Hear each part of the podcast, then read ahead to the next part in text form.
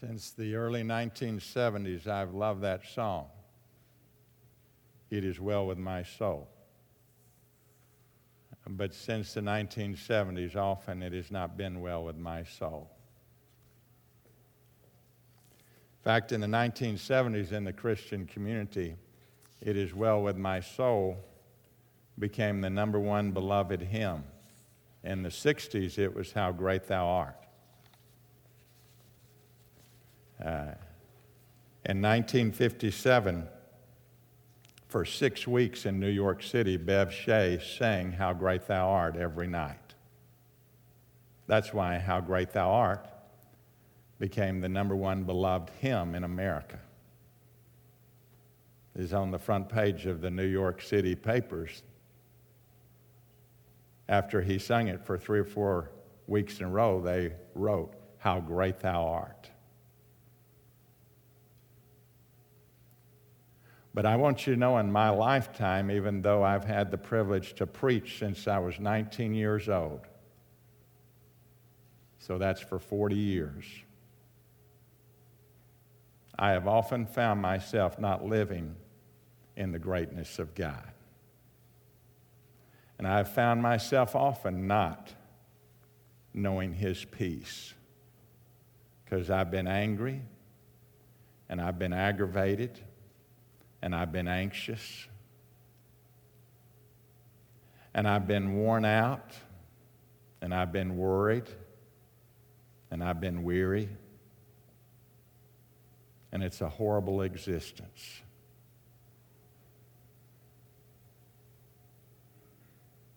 How about yourselves? Today, whether you've heard me for almost 20 years. Some of you have almost heard me teach God's Word for 20 years. And I apologize to you because I've really missed it.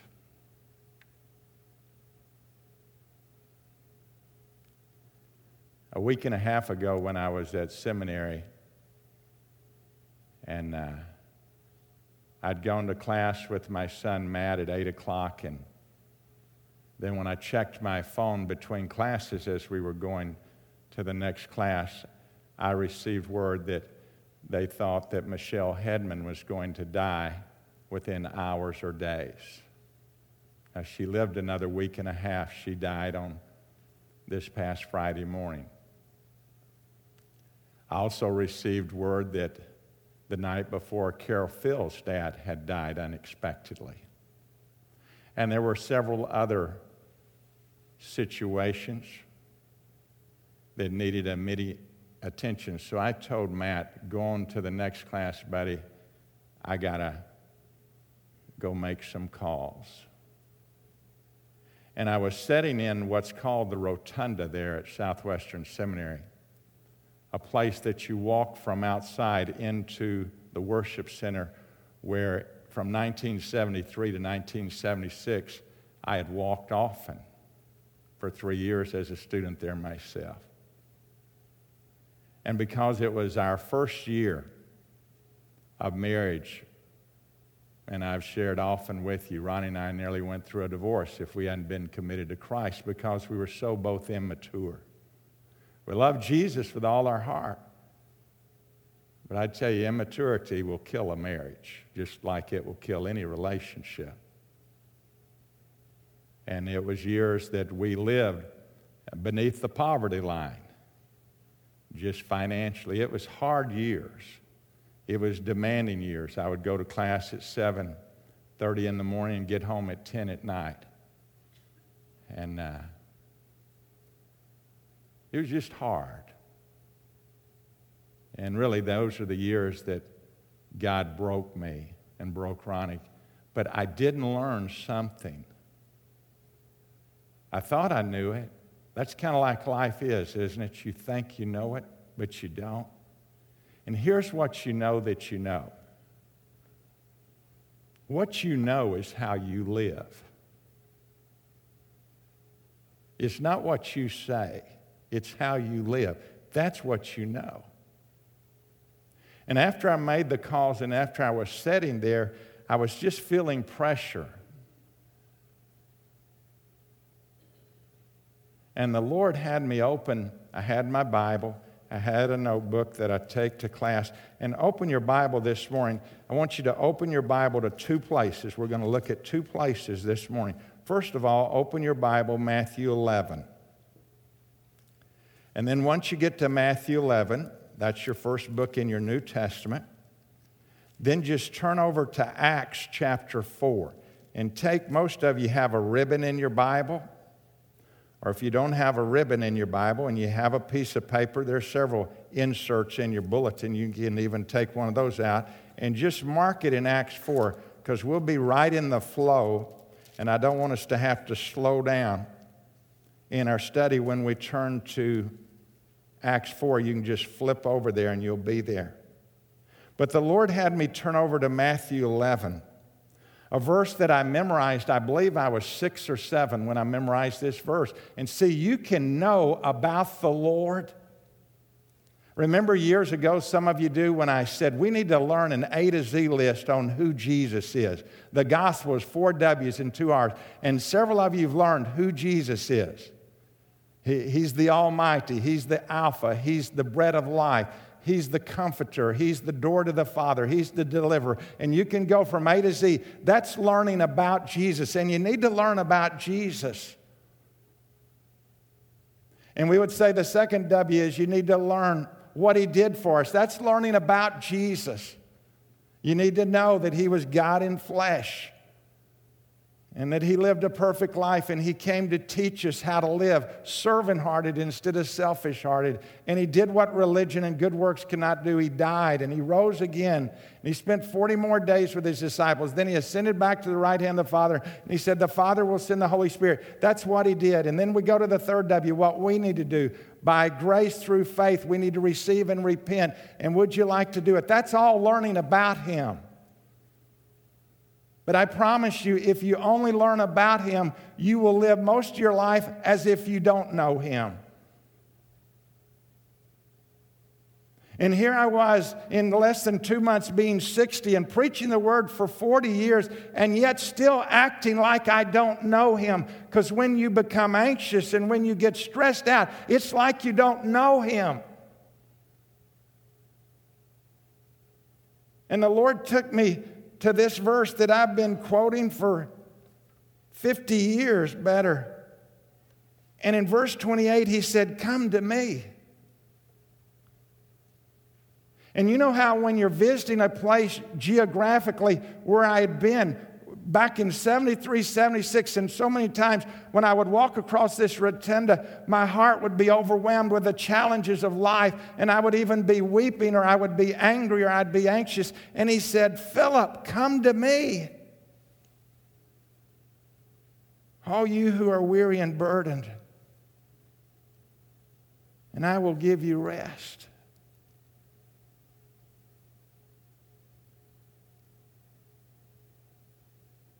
Now, you think about whenever you say that you came to Jesus.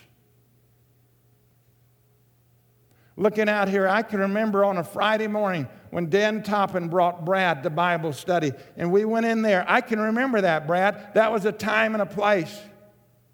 I can remember Tim Club the first time you ever came to church and we gave an invitation and you came forward to receive. I can remember that, a time and a place.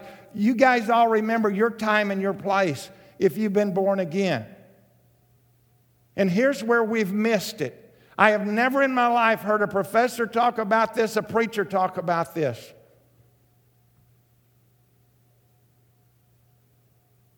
Here's where we've missed it.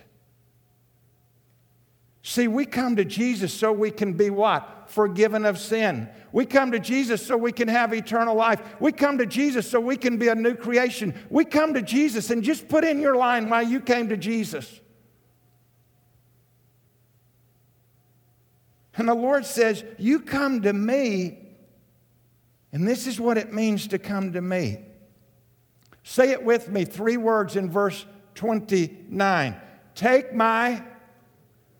Now, some of you have seen this before, and I told the praise team, I know as you saw this lane here, it was laying here before any of them got here this morning. I know what pride will say. Oh, I've seen that before.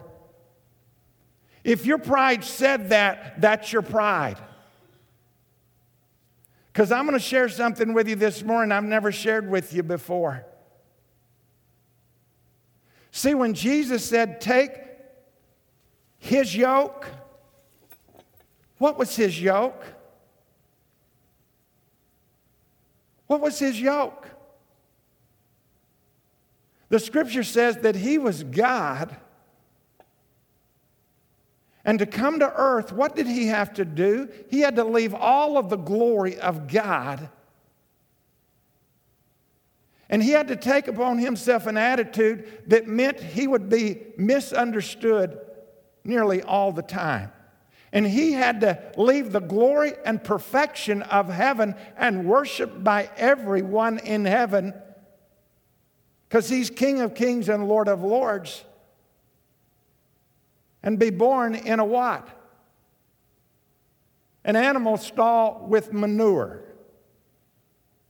Because I grew up on a little dairy farm, I know wherever you have animals in a place a lot of time, you have a lot of manure.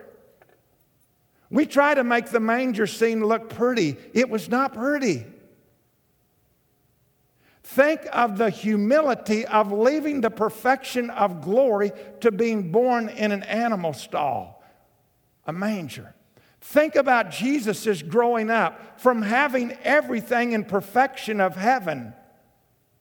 He said, The foxes have holes and the birds have nests, but I do not have the Son of Man, even a place to lay my head. Think of his death.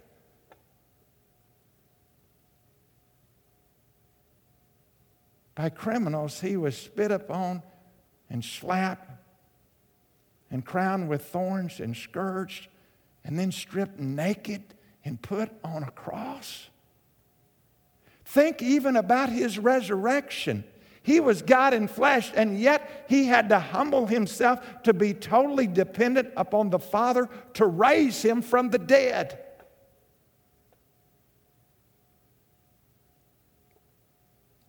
And Jesus says, If you're going to come to me, take my yoke. And you know why, folks, that we receive Christ for whatever reasons you receive Christ, and yet you still live just like your pastor so much of his life, weary and wounded from the past, and unable to do what he tells you to do because you've never heard even his first invitation to you take his yoke.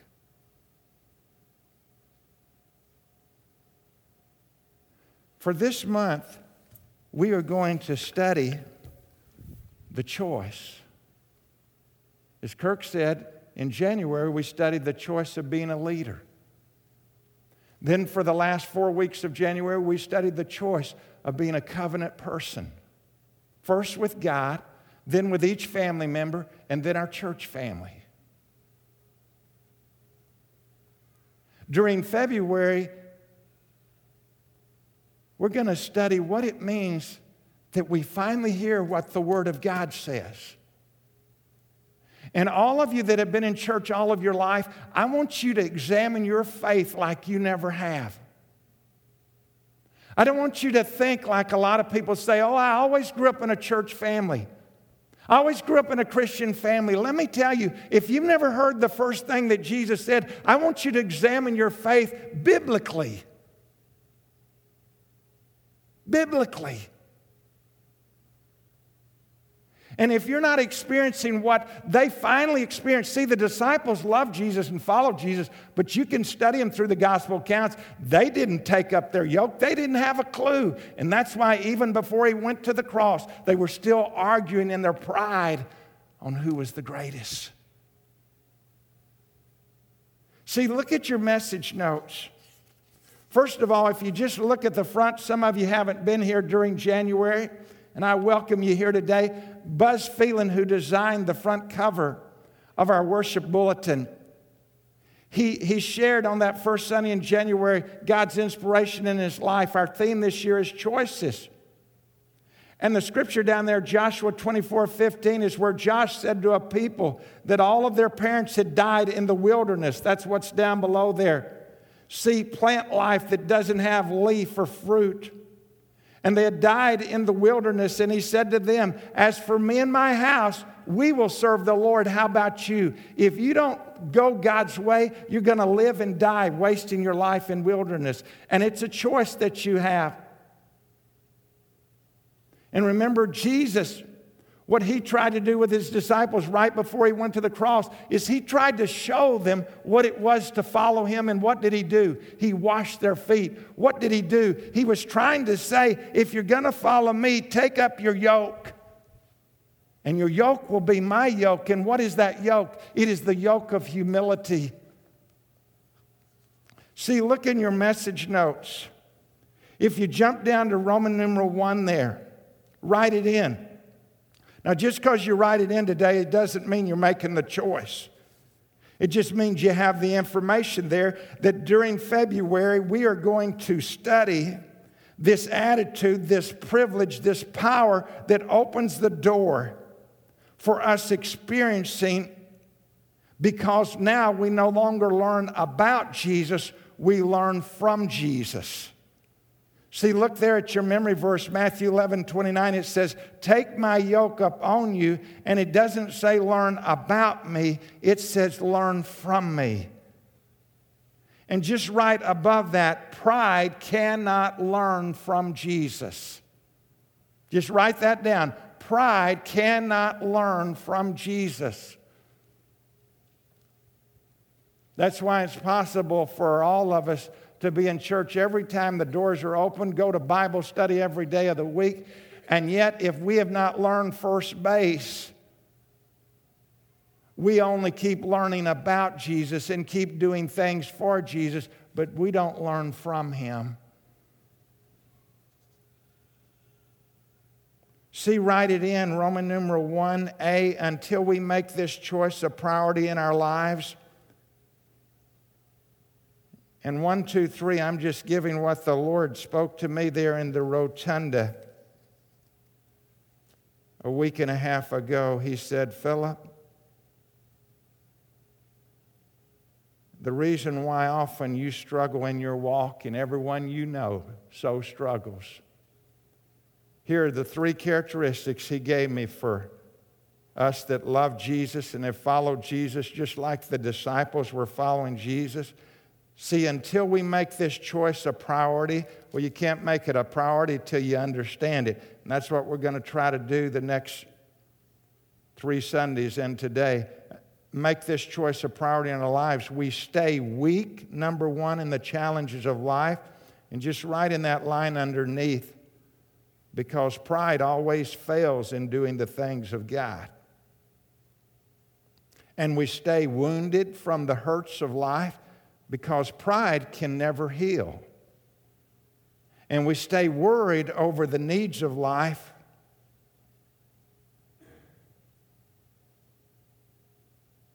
Because pride stays aggravated and anxious and angry. And so, what's the result? We waste our life in wilderness living because pride does not, cannot learn from the Lord. Just get that down. Wherever you have this feeling of independence, and no one's going to tell you, that is a wall that's put between you and God, and you will never learn of Him. Well, let's look at what humility is and what humility is not. And I mentioned last Sunday, I'm going to be giving you insights from this little book. It was written in the latter 1800s. I give you the footnote there Humility, the Journey Toward Holiness from Andrew Murray. And I've already ordered copies for this for our church staff, our elders, and our worship team. And my prayer is that this will so touch your heart, you'll order a copy. If you want to get a copy for $6, just call Stacy. because we've got because we're ordering a bunch of them we can get them at $6 at the bookstore i got it 25% off as a pastor it was $7.99 it's a classic in this little book and i'm going to go fast for a while and then we'll camp just write in what he says humility is not humility a is not beating yourself up B, humility is not running yourself down. C, humility is not shyness. D, humility is not a personality trait. E, humility is not a lack of ability or giftedness. So, what is humility?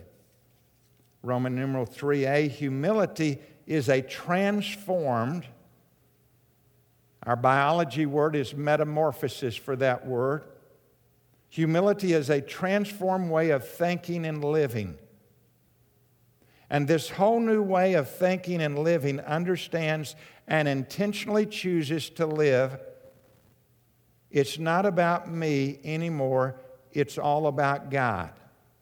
Now, I know we've sung that song for 15 years, and I know we've said it over and over, but you think about if, unless you have made priority in your life humility, think how often you're upset when life is not about you. When you somehow think that your rights have been stepped on or offended, you're upset, then that means you know about it, but you haven't learned yet from the Lord Jesus that God created us for Him, not for ourselves.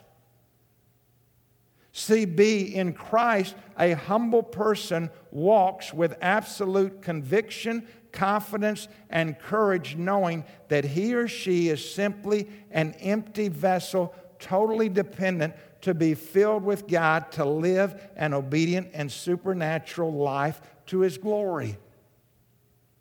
See, that's what Jesus was speaking of when he said, I am the vine, you are the branches. He that abideth in me bringeth forth much fruit. For without me, you can do what? Nothing. But our problem is God has created us all gifted, and we have experience, and we have abilities, and we have talents, and we think we can do some things pretty good. And we don't even realize in all of our best attempts, our pride stands up and says, God, I will not learn anything of you.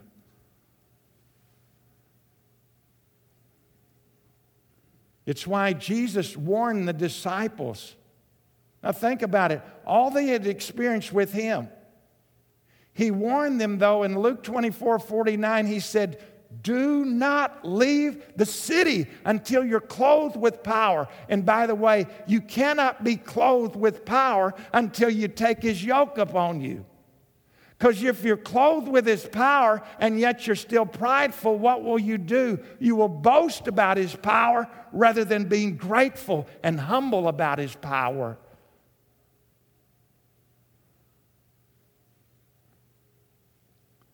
Charles Spurgeon so wise, see there said, humility is the proper estimate of oneself. And that's a typo there. Change it to 1 Timothy 1 instead of 1 Timothy 2. At the end of Paul's life, see, because he had heard the Lord's call, take his yoke upon him, and that was the yoke of humility. At the end of Paul's life, in all that God had done in him and through him, he still said, I am the worst of sinners. Twice he said it in verse 15 I am the worst of sinners. He didn't say, God, by his grace, has saved me and I really learned. No, the more we understand our partnership in humility, the more desperate we are for God. Don't raise your hands, anyone. How many of you yesterday were on your face before God. If you were not, it's because you haven't heard yet. Take my yoke upon you. And you think, well, I'm in church this morning, Pastor. You think I was in Bible study on Friday? You think, take my yoke is this utter awakening in your life that Jesus was telling the truth when he said, Apart from me, you are nothing.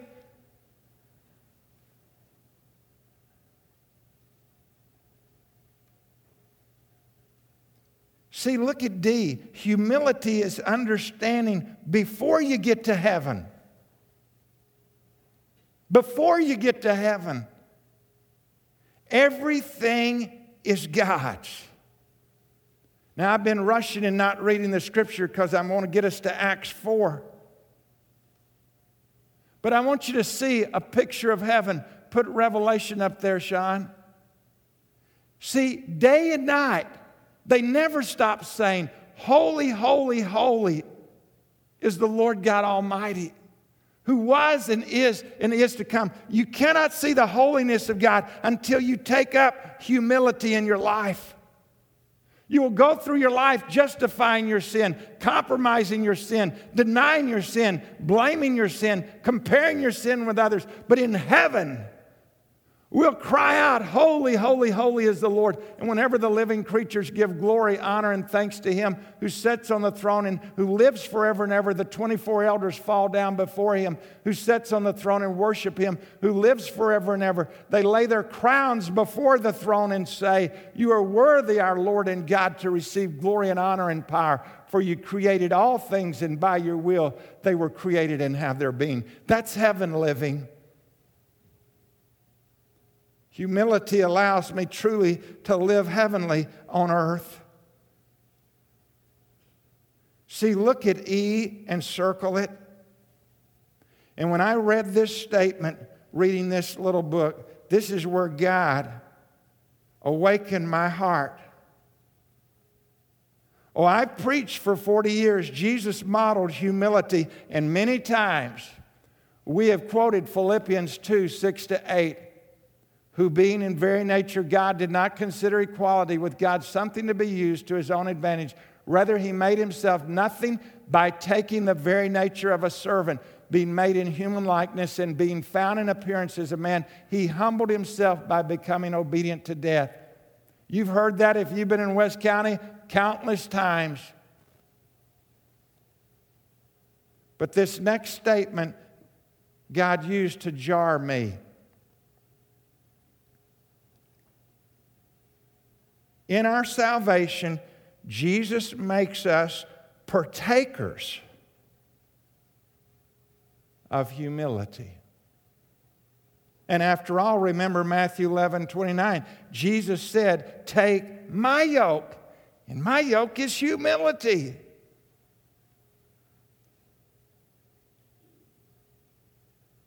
And notice this next statement His salvation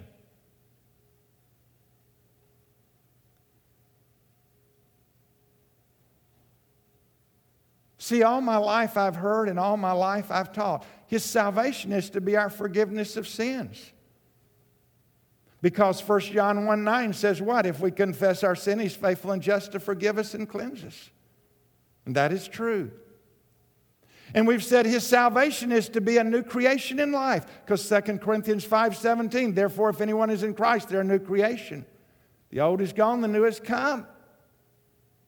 And his salvation is to be eternal life. For God so loved the world, he gave his only begotten Son, that whosoever believeth in him shall have eternal life. And on and on and on. That salvation is for not just life, but abundant life. John 10 10, that he, the thieves come to steal, kill, and destroy, but I've come to give you life and abundant. But if I go back to Jesus and he says, Come to me, all you that are weary, all of you that are burdened. And the first thing you do, take my yoke. I've never known a Christian that understood that, including this one. Take my humility.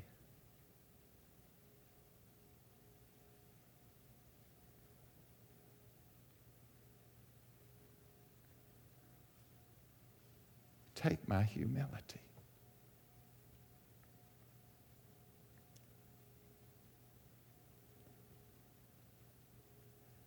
See, write it in. His salvation and all those I, things I said and I've taught, they're perfectly true. His salvation, though, is to be our humility.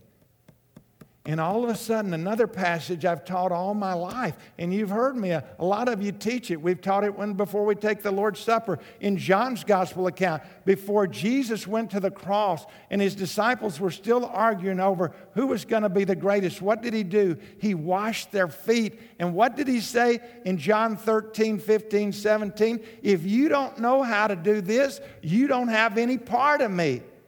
And he said, I have set you an example. What was the example he was setting? He was setting the example of humility.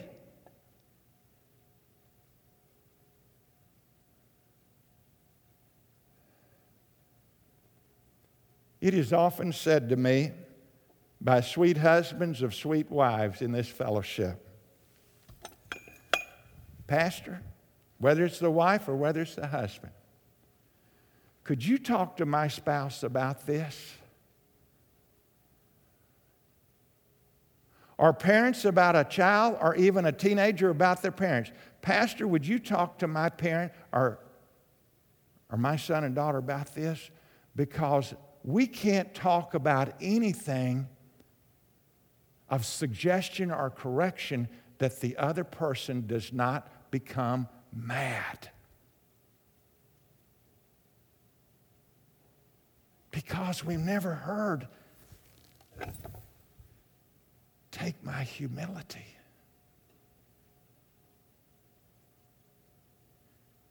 And throughout Proverbs, it warns us that pride gets mad when it's corrected.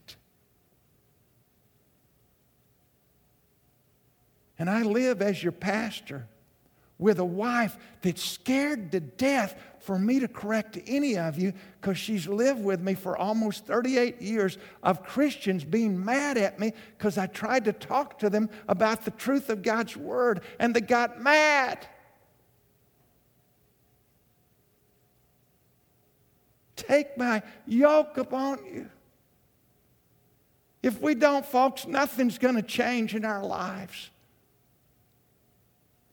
You may learn more about Jesus, but you'll never learn of Jesus.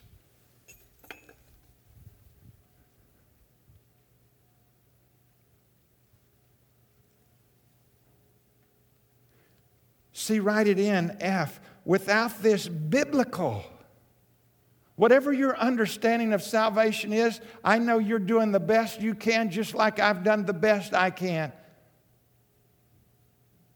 But I'm calling you this month not to miss a Sunday, to meditate upon what God speaks to you by His Spirit during the week, so that a month from now, we will have privileged God to do some things in our life and teach us biblically.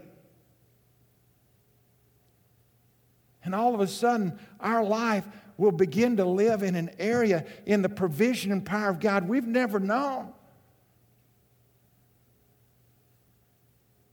See, without this biblical understanding of salvation, underline it. This is a statement, Andrew Murray. It's a radical statement. There can be no true abiding, as he talks about in John 15, and experiencing God's presence. See that little preposition, experiencing in, circle that word in God's presence. And, and I just camped on that, and the Spirit of God began to work in my heart because I know about the Word of God pretty good. And he said, Okay, little boy, now think about, as I read that statement, think about what my will is for you as my child. And I want to say that to each one of you. If you receive Christ in your life, I want you to think about right now what you know in the Word of God, what His will and provision for you is. Let me just give you a quick short list. This is not an exhaustive list, but I'm going to use a passage that we referred to so it'll be familiar, at least part of it, the last couple of weeks, Acts 4. But just write it in the five bullets. Here's God's experience for us if we're in Christ the peace of God, regardless of any problems. Many of you have heard Jennifer Rothschild on a Christmas tea. And what was her thesis for life? It is well with my soul when it's not well with my circumstances. Put in the second bullet the passion of God, regardless of any pressures. And what is God's passion? He loves people. And the next bullet, the power of God, regardless of any persecution. And the next bullet, the praise of God because of their perspective. And lastly, the priority of prayer because of their posture. Now, if you have your Bibles, I hope you've got a mark. Turn over there to Acts 4. If you don't have your Bibles, just look up at the screen. And I'm going to read this chapter. And you see under each one of those how I have the verses marked out for us, and you will see these characteristics of experiencing God's presence. And I want you to evaluate in your life, even as we're reading, just let the Spirit minister to you. Is this my life? Here we go, Acts 4 1. The priest and the captain of the temple guard and the Sadducees came up to Peter and John while they were speaking to the people. And remember, they had the power to have these guys crucified just like they did when they put the pressure on the Romans. And they were greatly disturbed because the apostles were teaching the people and proclaiming in Jesus the resurrection of the dead. Why? Because the Sadducees did not believe in the resurrection of the dead. And they seized Peter and John, and because it was evening, they put them in jail until the next day. But many who heard the message believed, and the number of men grew to about 5,000. You know why? Because as they watched this event occur, they saw in Peter and John a peace that drew them to say, I want that resurrected Lord as well. Did you know when we say we love Jesus, but when great trouble comes in our life and we fall apart, everyone in our network of relationships that doesn't know Jesus, they think, well, I do the same thing. Keep reading, verse 5. The next day, the rulers, the elders, the teachers of the law met in Jerusalem, and Annas, the high priest, was there, and so was Caiaphas. And remember when we read this a few weeks ago? Caiaphas was the one that sentenced Jesus. He's got power that intimidates Rome. John Alexander and the other men of the high priest family, and they had Peter and John brought before them and began to question them by what power or what name did you do this? Remember, this is Peter that denied Jesus three times. Before that 40 day period, when finally it must have sunk through to him if I'm going to follow this Jesus I love, I got to take up his yoke. I've got to humble myself. And until that happens, Acts 2, the filling of the Holy Spirit never comes because the Holy Spirit doesn't move where pride is. Pride opposes God. Look at Peter now. Filled with the Holy Spirit, verse 8, said to them, Rulers and elders of the people, if we are being called to account today for an act of kindness shown to a cripple, and are asked how he was healed, that's Acts 3, then know this, you and all the people of Israel, it is by the name of Jesus Christ of Nazareth, whom you crucified, that could have his head right there, but whom God raised from the dead, that this man stands before you healed. Think about how all of us so struggle in sharing Jesus with others. Because pride will always fear out. Here, Peter just says, It is what it is. But it wasn't by Peter's pride, it was by the power of the Holy Spirit as a yoked man. He goes on, verse 11 He is the stone you builders rejected, which has become the capstone. Salvation is found in no one else, for there is no other name under heaven given to men by which we must be saved. And when they saw the courage of Peter and John and realized that they were unschooled, ordinary men, they were astonished and they took note that these men had been with Jesus. But since they could see the man who had been healed standing there, with them. There was nothing they could say, so they ordered them to withdraw from the Sanhedrin and then conferred together. What are we going to do with these men? Everybody living in Jerusalem knows they have done an outstanding miracle, and we cannot deny it. But to stop this thing from spreading any further among the people, we must warn these men to speak no longer to anyone in this name. I could have put in there the persevering of faithfulness, no matter what the intimidation. Read on there, then they called them in again and commanded them not to speak or teach at all in the name of Jesus. But Peter and John replied, Judge for yourself whether it is right in God's sight to obey you rather than God, for we cannot help speaking about what we have seen and heard. And after further threats, they let them go. They could not decide how to punish them because all the people, look at that, were praising God for what had happened. Does this sound like what happens in your life when everything is not going as expected or you wanted? That you're into a praise party?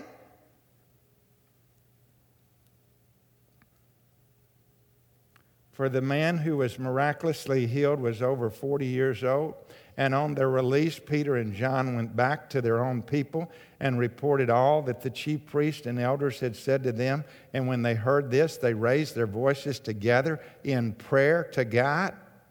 Sovereign Lord, that means you are in control. You are Almighty God, and everything out of our control is under your control. So we're going to take our yoke, which is your yoke, upon us. And we're going to trust you, Lord. You made the heaven and the earth and the sea and everything in them. You are the creator. You are the redeemer. You spoke by the Holy Spirit through the mouth of your servant, our father David. Why do the nations rage and the people plot in vain? The kings of the earth take their stand and the rulers gather together against the Lord and against his anointed one. Indeed, Herod and Pontius Pilate met together when the Gentiles and the people of Israel in this city to conspire against your holy servant Jesus, whom you anointed. They did what your power and will had decided beforehand, even before the foundations of the earth, because you knew we needed a lamb of God that would take away the sin of the world. Now, Lord, consider their threats and enable your servants to speak your word with great boldness. Stretch out your hand to heal and perform miraculous signs and wonders through the name of your holy servant Jesus. And after they prayed, the place where they were meeting was shaken. Three men just this week Three men that are pursuing God. Of women that are in Bible study every week in this church said, Pastor, I just can't pray with my wife.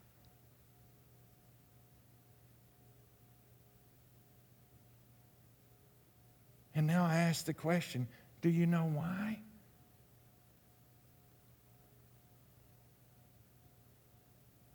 It's amazing all the things I hear. There's only one reason why we can't pray with anyone.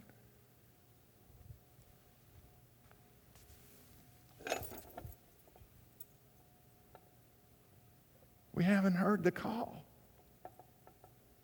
of Jesus. Come to me and take my yoke. Because, see, in our pride, we've hurt each other. In our pride, we've disappointed each other. And remember, pride never can heal because it hangs on to its hurts. It stays wounded, it stays weary.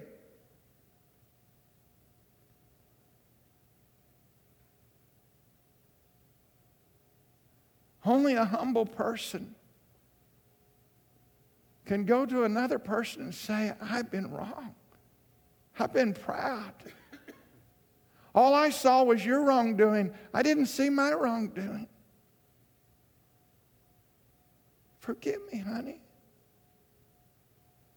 And unless the honey is yoked, the honey is saying, I just can't do that. Because, see, pride sees the hurt. It doesn't see the need that Jesus said, You've been freely forgiven, so freely forgive.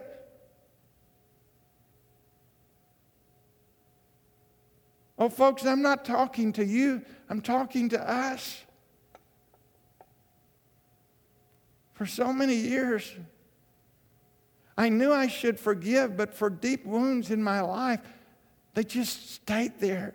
They just hurt. And then finally, the Lord said, Your problem's not your offense, your problem is your pride.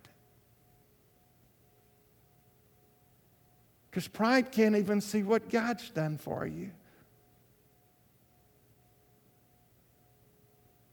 I'm telling you, everything in every one of our lives that we know what the Word says, but we can't do it, stop trying harder. I've shared with you how, because my parents didn't teach me about giving, I struggled with that. Many of you, you say you love Jesus and you struggle, and so the devil ties a rope around your neck called condemnation. And you don't even like to come in this place. You're scared to death, I might even mention it. That's why I try not to very often. But see, just to love Jesus is to be a giver. But I empathize with you if you struggle in giving. I mean, the, till I was 33, I was in seminary all those years, married and little, having little boys. We were beneath the poverty line. And to think about giving first fruits, I, I never could do the math. And finally, God says it's not about the math, it's about being yoked, it's about surrender. Whatever it is in your life, if you have a secret addiction today and you've tried and tried, but you keep going back to it, hear the Lord's call. If you're weary and burdened, take my yoke. See, salvation is to be a partner of His humility. And if you don't have His humility, you're not going to learn anything from Him. You're just going to keep learning about Him. And I say to you, church family, by the grace of God in my life, however long I have breath, and God's calling my life to minister to you, I have said, Lord, I want you to work in my life so I can teach whoever.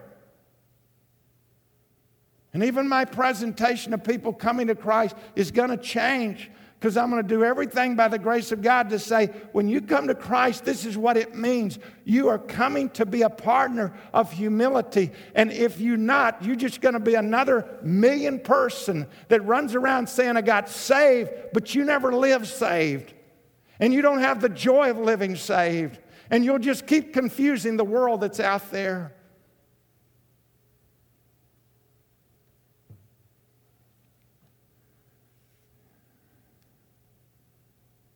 See, let's, let's close. Put an asterisk and circle that next, put a star, just so when you go back to these notes, that conclusion where it writes in an absence of humility is the explanation of every defect and failure in the Christian walk. When I read that in this little book, I thought, that is so right on. An absence of humility is the explanation of every defect and failure in the Christian walk. Humility alone takes the right attitude before God and write it in and allows Him as God to be all and do all in our lives. And we've had it as a memory verse. We men have said it over and over. But that's why the scripture says, Philippians 2 5, in your relationships with one another, have the same attitude as Christ Jesus. Because, see, being humble is not just about God, it's about with one another. There is something terribly horrible that so many of us can't pray with each other as family members. There is something horrible that we can't go to one another, humble to humble, and say, I see this area in your life that needs correction.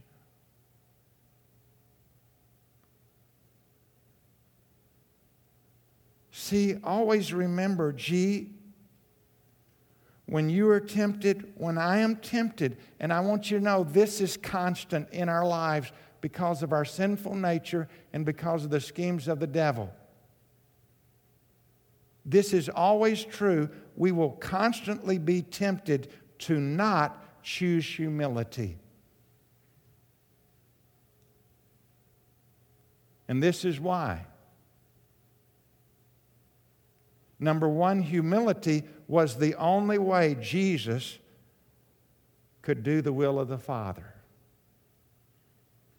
I, w- I want you to hear that this morning. Jesus did not do the will of God just because he was the God of man.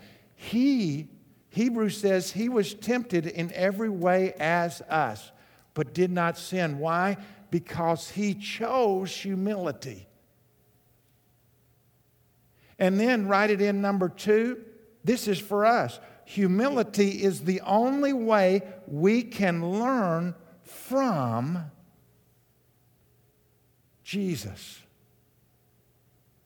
and find rest for our souls.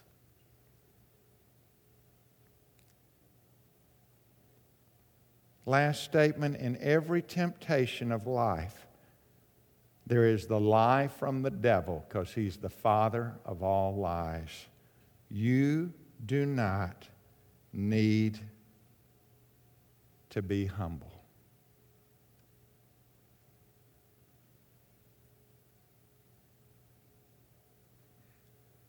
So I lovingly and encouragingly ask you folks church family, precious people of God, who are we going to listen to?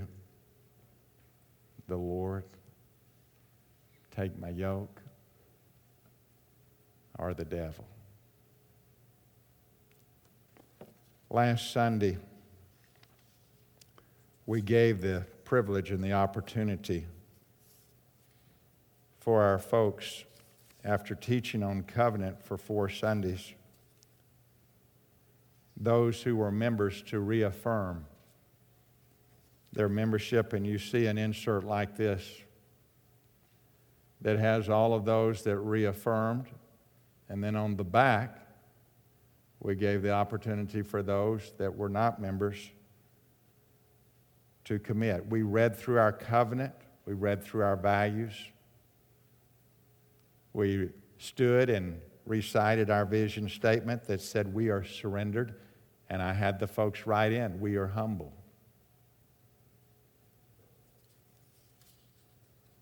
And I give you that invitation again today. You see, there's an insert. On one side, it says covenant membership. And, and I want you to hear me, and I hear this, say this humbly. Do not sign this just to sign it. Last year, you remember, we started this for the first time because as elders and myself, we just become burdened and brokenhearted over the attitude of the people of this church, beginning with our leadership. And it is amazing how we had come in 16 years so far to where we knew God had called us when we started. We are surrendered to be a dynamic community of faith. And when we started this church, we were very serious about God. And so we presented last year. We need to come back to where God's called and claimed our lives.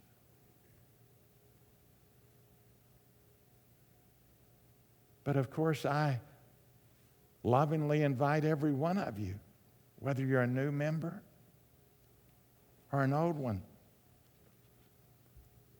And there are copies of the covenant and the values out at the Welcome Center if you need to review that before you sign. But we had so many last year to sign this. They didn't live it out at all, even attempt to live it out.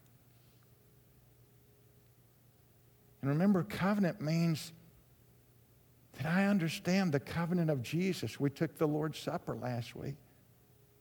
And they would walk through an animal that was split in two. And they would say, In this covenant, I'm so serious about this that let this be done unto me if I'm not loyal to this.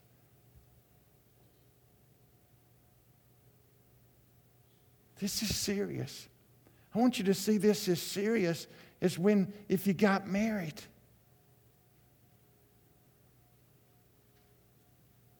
And all of this to just say, one person said, Well, Pastor, you sure set the bar high. I said, No, you missed the message then. I didn't set any bar. We just read through scriptures in God's Word. The bar will always see high until I'm yoked by taking up His yoke. Because then that opens the door that I can truly be filled with His Holy Spirit, empowered by Him. I'm not asking you to try harder. I'm asking you to see His call for you in, in your life. And remember in that verse it says, Take my yoke because it's easy. It's not hard because you yield your life to Him.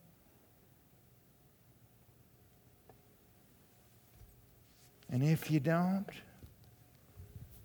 you'll stay weak, you'll stay wounded, you'll stay worried.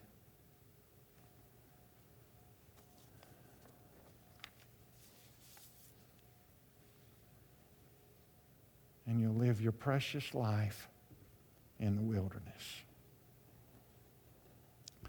Let's pray together.